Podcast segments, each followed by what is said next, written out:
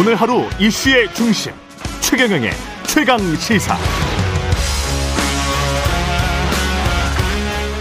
네, 이번에 민주당 워크숍 관련해서 이야기 나눠보겠습니다. 안민석 의원 연결돼 있습니다. 의원님 나와 계시죠? 네, 안민석 의원입니다. 네, 안녕하세요. 일단 그 어제 그 마무리된 연찬회를 마무리하시고 민주당 같은 네. 경우는 이제 이재명 대표는 홍범도 장군 묘역 이제 참배하면서 마무리됐고요. 어제 의원님도 육사 앞에서 기자회견 이제 가지셨던데 네. 홍범도 장군의 뭐 형상 이전 논란 뭐 양쪽 입장은 충분히 들었고 일단 왜 지금 이 시점에서 이 이슈를 꺼낸다고 정부 여당에서 꺼낸다고 생각하세요? 그 이제 먼저 이 예. 논란의 본질은 네. 저는 그렇게 봅니다. 친일 대통령이 홍범도라는 독립운동가를 공격을 하는 싸움이거든요. 네. 친일 대통령이 이겼습니까? 독립운동가가 이겼습니까? 이제 승부는 뻔하게 예측이 되는데요. 그럼에도 불구하고 이건 이제 정권 차원에서 이 논란을 하는 것은 일단 제가 볼 때는 일단 할 일이 참 없는 것 같아요. 음. 이 철진한 이 냉전 이데올를 냉전 이데올로기를 꺼내내서 이제 메카 시즘으로 이념 싸움을 하는 건데요. 35%의 지지자들은 결집할 수도 있겠죠. 근데 다 결집하지는 않을 겁니다. 35% 정권의 지지자들 중에서도 합리적 보수는 동의하지 않을 것 같고요. 예. 특히 그 아직까지도 긴가민가하는 그런 이제 중도층에 대한 기대가 완전히 이제 접어질 텐데요. 어, 지금 핵심은 아마 만약에 대통령의 지시로 홍범도 장군의 흉상이 철거된다면 에, 국민들의 자존심을 유린하게 되는 음. 결과고요. 의원님 조, 조금 전에 흔히 쓰는 수식어가 아니어서 윤 대통령을 친일 대통령이라고 칭하셨잖아요. 그렇게 칭하시는 네. 이유가 어떤 거세요? 8.15 경축사라든지 예. 3.1절 기념사라든지 메시지를 보게 되면은 네. 그것을 일본 어, 번역기로 돌리게 되면은 아 저게 일본의 총리나 일본 정부의 음. 대변인이 하는 일본의 입장을 그 그대로 말씀하시는 것 같지 않습니까? 그리고 후쿠시마 오염수 방류 관련돼서도 대통령이나 정부 여당의 워딩을 보면은 일본어 번역기만 돌리면은 아 저거 일본 사람이 하는 이야기 아닌가? 네. 뭐 그렇게 국민들이 받아 지고 있지 않습니까? 그래서 홍범도 장군 뭐, 논란도 그 연장선상이다 이렇게 보시는 거고요. 음, 그렇죠. 음. 예, 친일 친일의 입장에서는 독립운동 자체를 부정하는 거 아니겠어요? 네. 자신들의 일본을 한국을 한반도를 지배한 적이 없는데 안중근 의사 같은 경우에도 테러리스트로 몰지 않습니까? 그 독립운동 자체를 부정하기 때문에 사실은 본질은 공산주의자하고 아니고를 떠나가지고 독립운동 자체를 친일 시각에서는 이것을 저 부정을 하고 싶은 거 아니겠습니까? 음, 그래서 홍범도 장군 참 국민들이 자랑스러워하는 그런 독립운동가들을 터무니없이 공격하는 것 이 자체가 예. 저는 음, 결국에는 예, 정권에게 큰 부담이 될 거라고 봅니다. 근데 두 가지 음. 문제를 좀 제기하고 싶어요. 네. 자, 그러면 과거에 남노당, 남노당 활동을 했던, 이건 음. 엄연히 해방 이후에 북한 정권을 도운 거 아니겠습니까? 예. 김일성과 함께 지령을 받아서 남노당 활동을 했던 박정희 전 대통령은 지금 현충원에 묻혀 있지 않습니까? 네. 파묘를 해야 되, 겠습니까 이 문제가 또 자기의 모순이 될 거예요, 현 정권에게. 그리고 태영호 의원님 있잖아요. 네. 이분, 이분은 저 북한 출신이고 공산주의였는데 지금은 대한민국에서 국회의원을 하고 있어요. 네. 이분 제명해야 됩니까? 이런 자기 모순, 음. 국민적 동의를 전혀 얻지 못하는 이런 메카시즘 이념 싸움을 벌여서 저는 정권에게 득이 될게 음. 없다고 보는데 참 할 대게 없는 그런 정권. 네, 알겠습니다. 주제를 좀 바꿔가지고요. 민주당 네. 연찬회 소식으로 좀 돌아와 보겠습니다. 어제 이제 8대 약속, 국민께 드리는 8대 약속 결의문을 채택했고, 저도 읽어보니까 내용이 좀 많이 있던데, 의원님께서는 가장 좀 강조하고 힘을 주고 싶으신 대목은 어떤 거세요? 그 중에 이제 마지막 이제 강도 높은 혁신을 하겠습니다. 그건데 예. 이제 전체적으로 여덟 가지 약속을 저희들이 유능하고 강한 야당이 되기 위한 약속 국민들에게 드렸는데 이제 문제는 과연 국민들이 그 진정성을 받아들일까? 네. 국민들의 어떤 기대가 어느 정도일까?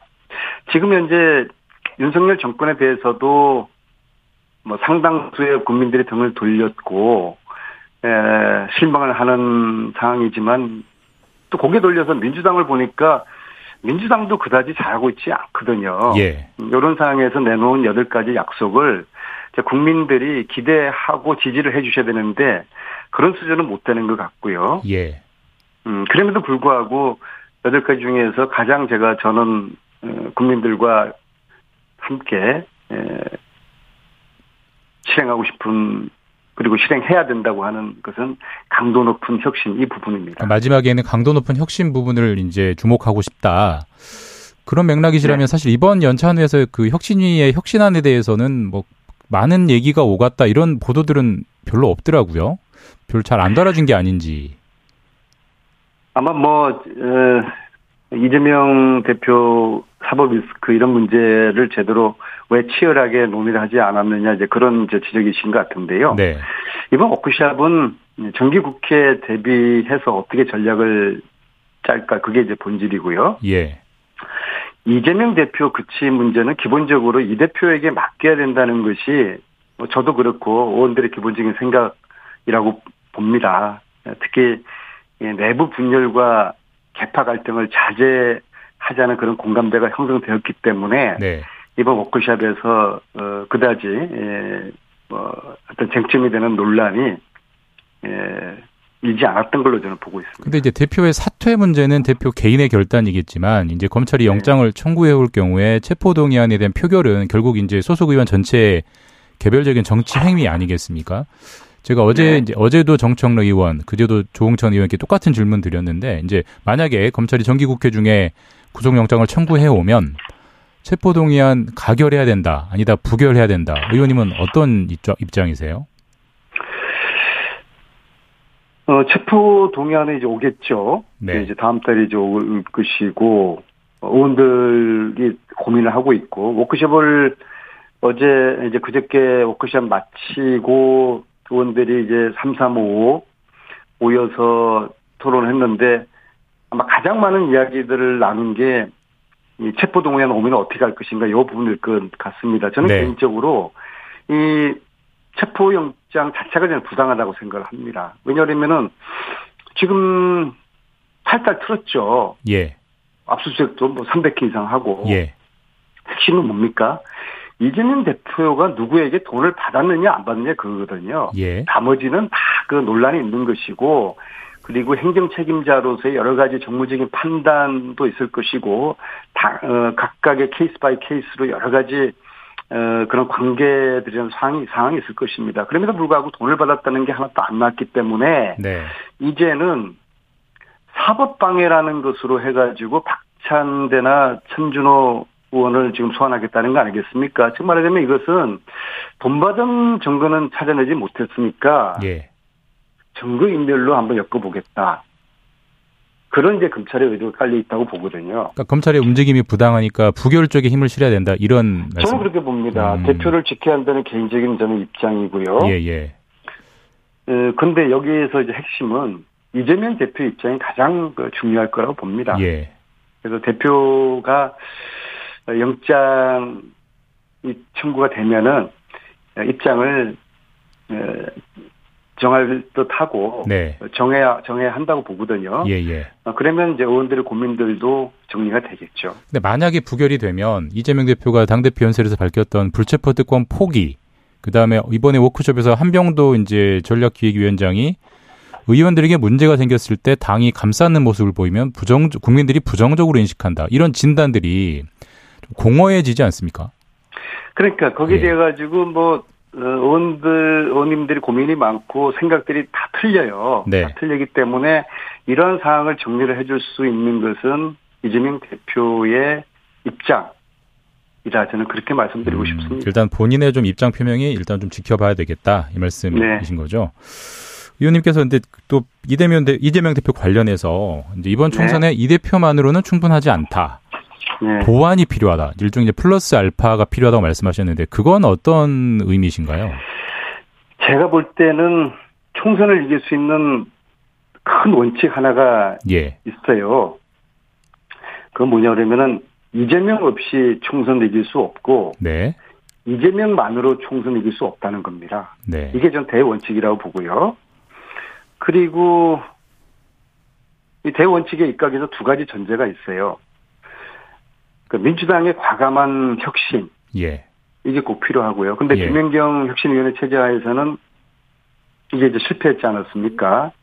이거 다시 어떤 식으로든 음, 가능한 한 빠른 시점에 이 바퀴를 빨리 혁신의 바퀴를 굴려야 되고요. 또 다른 바퀴로는 통합이거든요. 분열해서 이기는 선거는 없어요. 예. 통합을 해야 됩니다. 조금 구체적으로 누구로 어떻게 보완하자, 통합하자. 뭐 이건 뭐 예. 제가 말씀드리지 않아도 예. 어, 저, 청취자들이 다 아실 텐데요.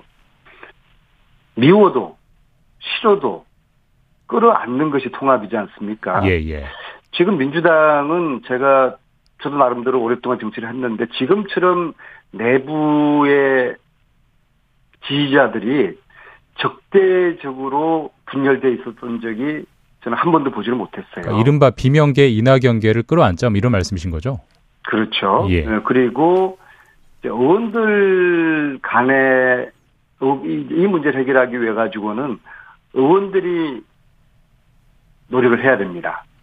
그래서 이제 집안 싸움 중단하죠. 중단해야죠. 네. 이런 국가적인 뭐 윤석열 정부가 저렇게 무책임하고 무능해서 국가적인 위기가 지금 초래되고 있는데 우리가 집안 싸움 할 때는 아니지 않습니까? 집안 네. 싸움 죽고서 지금 큰 싸움을 해야 될 때고 민주당의 강함이 필요한 순간이거든요. 그러니까 그런 맥락이라면 좀 정치적 해야죠. 예 그런 맥락이라면 뭐 정치적 상상력을 좀 발휘해 보자면 뭐 선대위원장을 뭐 이낙연 전 총리로 한다든지 뭐 그런 식의 행보도 고민해 봐야 된다. 뭐 그런 말씀이신가요? 그거는 지지자들이 허용하지 않을 것 같아요. 어, 그럼 어떤 통합, 예, 어떤 이낙연, 형태의 통합을? 네. 예, 이낙연 전 대표님보다는 어 이미 이제 이낙연 대표는 당에서 예, 어떤 네. 그 이름이 떠오르는 순간 네. 어떤 적대적인 논쟁이 일어나고 분열이 되는 어, 그런 어떤 지도자가 돼버렸어요. 그래서 좀더 어, 어우를 수 있는 네. 그런 이제 통합적인 이미지를 가진 분. 네. 뭐 구체적으로 누구를 제가 음. 뭐 말씀드리지 않겠습니다만은 어, 그런 분이 적당하겠죠. 그리고 아까 한 가지 의원님이 계속 강조하고 계시는 게 혁신인데 거기서 말하는 혁신이라는 것은 구체적으로 어떤 걸 말하는 겁니까? 제도의 혁신 혹은 뭐 인재 영입 어떤 쪽에 방점을 찍으시는 거죠? 혁신은 이제 제도적인 네. 혁신이 있고 인적 네. 혁신이 있는데요. 네. 제가 생각할 때는 지금은 이제 총선이라는 전쟁을 앞두고 있는 상황에서 예. 제도의 혁신을 논할 한가로운 시점은 아니라고 봐요. 예. 이제 총선 7개월이지 않습니까? 네. 네. 이제 전쟁이 이제 벌여 이제 벌어 어, 지는 시점에서 전쟁이 시작되는 시점에서 지금의 혁신은 제도보다는 인적 혁신이죠. 음. 그러니까 어, 여야 막론하고 물갈이를 제대로 국민들의 기대 수준에 맞는 물갈이를 어느 쪽에서 제대로 하느냐, 인적 청, 인적 혁신을 국힘이 잘 하느냐, 민주당이 잘 하느냐, 이게 저는 혁신의 핵심이라고 보거든요. 예. 아마 국힘에서는 젊은 3040을 많이 그 등판시킬 것 같아요. 네. 그래서 어, 국힘의 어떤 젊은 이미지, 역동적인 그런 이미지로 갈 것 같고, 예. 반면에 저희들로서는 갈수록 좀 노쇠화되는 그런 이미지 아니겠습니까? 네. 그러면은 네. 어뭐 저도 예의가 아니라고 봐요. 네. 다섯 의원들에 대한 어떤 물갈이 그리고 뭐 추재선 의원들이라고 해서 다 뭐 또 문제가 없는 건 아니니까는요. 초재선을 초재선 그리고 다선 의원들 뭐 전 전체 출마자들 대상 특히 현역 의원들이겠죠. 현역 예. 의원들이 우선적으로 기득권을 스스로가 내려놓으면 좋겠지만은 뭐 그런 게 어려울 테니까는요. 이것을 어떤 객관적인 기준을 가지고 얼마큼 물갈이를 잘 해내는 이런 인적 혁신 이것이 저는 절대적으로 중요하다고 봅니다. 근데 지난 뭐 늘 선거를 앞두고 인적 혁신을 강하게 추진했을 때 통합보다는 네. 항상 분열의 힘이 강해지지 않습니까? 그게 동시에 추진된다는 게 굉장히 어렵지 않나요? 그런데 예. 뭐 그, 그 말씀 맞는 건데요. 네. 우리의 기준은 국민을 기준으로 삼아야 된다고 생각합니다. 예, 국민들이 봤을 때 잘한다라고 지지해 주시면은 네. 그것은 이제 분열보다 어 혁신을 통한 통합이 되는 것이고요. 국민들 눈높이에 부족한 실망스러운 뭐 그러한 인적 혁신이면은 당은 당대로 갈라지고 통합은 통합대로 못하고 그러지 않겠습니까? 근데 의원님이 또 이제 대표적인 다선이시니까 당내 다선 네. 의원님들 중에 이런 혁신에 인적 혁신에 우리가 좀 먼저 선제적으로 움직임에 나서 보자 뭐 이런 얘기들이 오가는 게 있습니까? 의원님들하고 이야기를 나눠 보면은 예. 쉽지 않은 문제일 것 같긴 한데 모든 의원, 네. 의원들은 예. 예. 그래 정치판이라는 게 예. 에, 자기는 살 수 있고 자기는 살아남아야 된다는 네네. 네. 그러한 에, 그 자가 당착적인 그런 신념들을 다 가지고 계셔요. 예. 그래서 중위 재물이는 못 갖습니다. 예. 예. 그래서 그래서 이제 과감한 혁신이 필요한 것이고요. 지금은 네. 민주당이 강함이 필요한 순간입니다. 네, 그리고 이제 좀 조금 주제를 바꿔서 이제 교육위의 전문성이 워낙 많으시니까 지금 네. 교육 이슈 좀, 좀 하나 살펴보겠습니다. 사실 이제 9월 4일 다음 주 월요일이 그 서희초 사망한 교사의 49제이기도 하고 교사 단체들이 공교육 멈춤의 날 이렇게 이제 추 진하겠다고 밝힌 날인데 교육부는 뭐 사실 뭐 사법 처리까지 언급하고 있거든요. 이 움직임에 대해서는 어떻게 이걸 좀 푸는 게 좋다라고 보십니까? 제가 국회에서 굉장히 특이한 이력이 예. 교육위원회만 지금 14년째를 그러니까요. 네. 네. 그런데 제가 지금 오랫동안 교육위원회 활동하면서 교장 선생님들이 장관 앞에서 직, 직단 어 적으로 저항한 경우는 유사일이 없었어요. 그렇죠. 그리고 교사들이 이렇게 또 특히 젊은 교사들이 길거리 나와서 이렇게 많은 숫자들이 절규를 한 그런 사례가 없었어요. 무슨 말씀이냐면은 예. 이 교사들의 주장 그겁니다. 이 그 이번 서희초 교사의 죽음이 단순한 한 교사의 죽음이 아니다. 네. 교권이 붕괴되었습니다. 국민 여러분. 교육이 죽게 생겼으니 교육을 살려주십시오. 절규를 하는 것이거든요. 예, 예.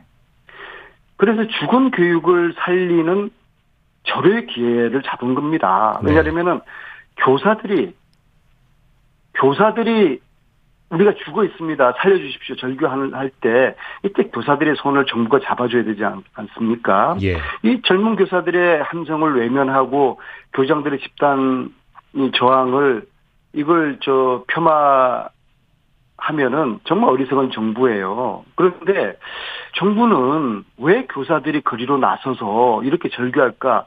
그 근본적인 이유를 잘 모르는 것 같아요. 그러니까 사유 추모제를 불허하겠다? 정말 쪼잔한 정권이죠.